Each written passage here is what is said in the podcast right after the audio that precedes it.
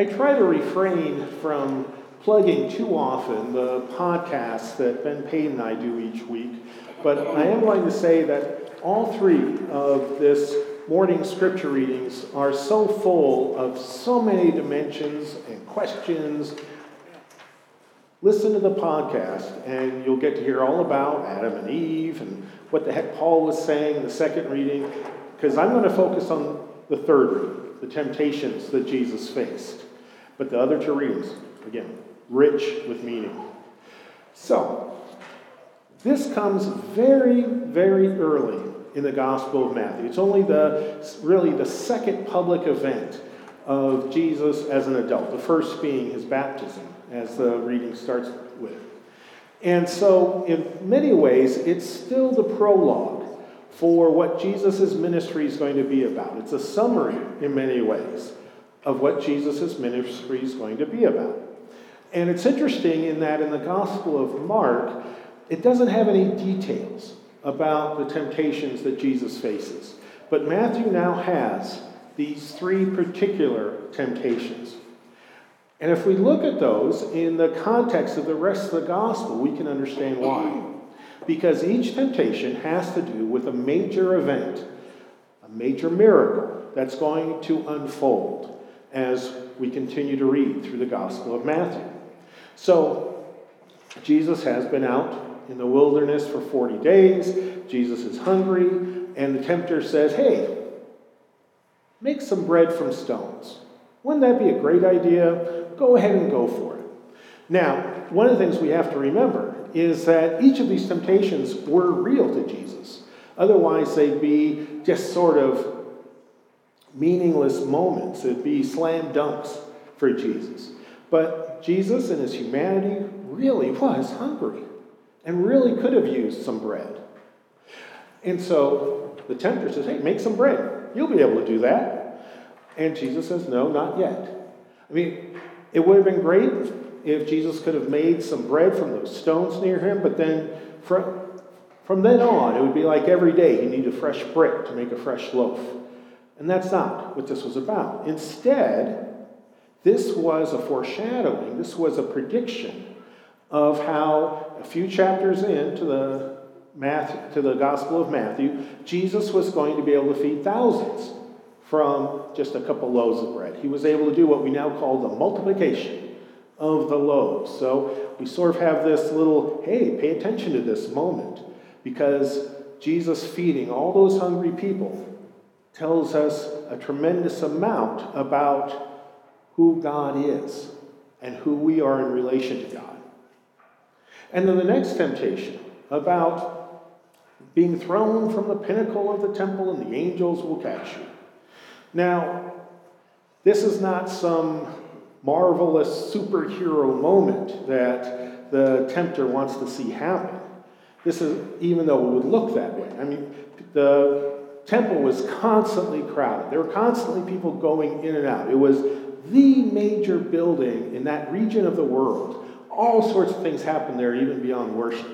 And so, if Jesus were to throw himself off the top of the temple and angels were to catch him, that would have made all the headlines. It would have spread very quickly. But, as you may remember, Jesus does die near the end of the gospel. And it certainly had to be, at least for a moment, tempting to Jesus to avoid the crucifixion by exercising this miraculous moment, by throwing himself off the temple and either dying and getting it over with, or having the angels grab him and keeping him from being injured at that moment. That had to be tempting, since he had some sense of how much suffering he would be experiencing in about a year. But Jesus said, No, I'm not going to fall for that temptation, pardon the pun. And that we know that this is a foreshadowing. This is a, almost a prediction of how Jesus' story is going to end up. He is going to end up dying, and dying near the temple. And then the last one about being made king of the world, top of the world, in charge of everything. All the kingdoms of the earth and all their splendor is offered to Jesus. This is a different way of Jesus being all over the world than through resurrection. And how many of us have not been tempted to say, if I were in charge of everything, I could fix this? Whether it was some very small activity with a couple friends or the whole wide world. And certainly Jesus had the wisdom and the ability to fix an awful lot if he was in charge of the whole wide world as some kind of king. But he'd still be dealing with human free will.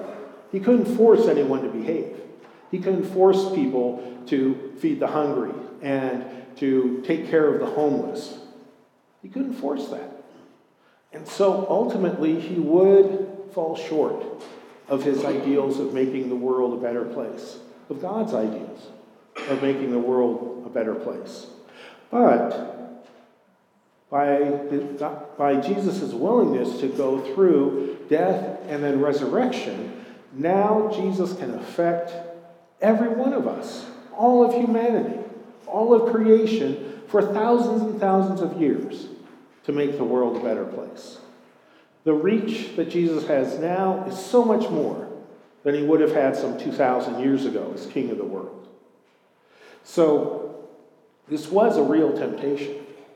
This was something that Jesus had to at least think about for a moment. But thank God, Jesus said no. So, each of these temptations is real. Each of these temptations are core to who Jesus is and the mission of Christ, but also they apply to us. Because all of us, every human being, is tempted over and over to exercise a quick fix, to think we know a better way of doing something, and sometimes we're right, to not doing what God dreams of, but instead what we dream of. And so, this set of temptations is not just an explanation or a demonstration of how faithful Jesus was and how Jesus understood himself to be as he walked this earth as a human, but it's also to help us understand how we are called to walk this earth as humans. That we need to pay attention to God and God's dreams for the world, God's desires for our lives. Otherwise, we'll get so off track so quickly. We may think that if we were king or queen of the world, that we could fix everything. But if Jesus couldn't, we can't either. If we're in charge of everything, it's only going to be limited by what we can do, what we can think of, what we can dream of. But if instead we rely on the dreams of God, then God's dreams can come true. God's desires for the world have a chance of being made real. And we'll never be able to do it on our own. Instead, we need thousands and thousands and thousands of other people to help with that task, to work together on these things. Each one of us having our own little piece of God's dream, the little piece that we are called to live out in cooperation and connection with others, and always with a connection with God. Otherwise, those temptations to do it our own way, to do it the tempter's way, are just too strong. And life will be less than it could be. Our personal lives and the lives of the entire world, even all of creation. And so when we think about the 40 days of Lent, this season of Lent, this is a time to help us get back to really listening to God. Listening to God so that God's dreams become our dreams, so that God's priorities become our priorities. And there's no predictable set way of that happening or what they'll turn out to be. We have to truly be open to the unexpected. We have to truly be open to God using us in ways that we can't predict and still saying yes to that. The 40 days of Lent gives us a time to perhaps step back from busy lives, from lots of demands, and start to say yes to time with God, to listening to God, to just hanging out with God, so that we can be nourished and formed and strengthened to do the work that God gives us to do each day. And each day could very well be a different task because we are called to love and to love effectively. It has to be right now, in the here and now, not in the far off, far off future and not yesterday. We are called now to be the best Christians we can be, to spend Lent loving God, others, ourselves the best we can. We are called now to avoid the temptations of the quick fix, of making our own priorities first, and instead setting God before all else in our lives. 40 days, that's not so long. Hopefully, we can do it in that time and last the rest of our lives.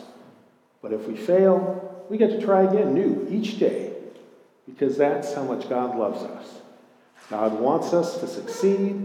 God wants us to feel loved. God wants us to love others, knowing we won't do it perfectly. But each day, each day, we get a fresh start. In the name of the Father, and of the Son, and of the Holy Spirit. Amen.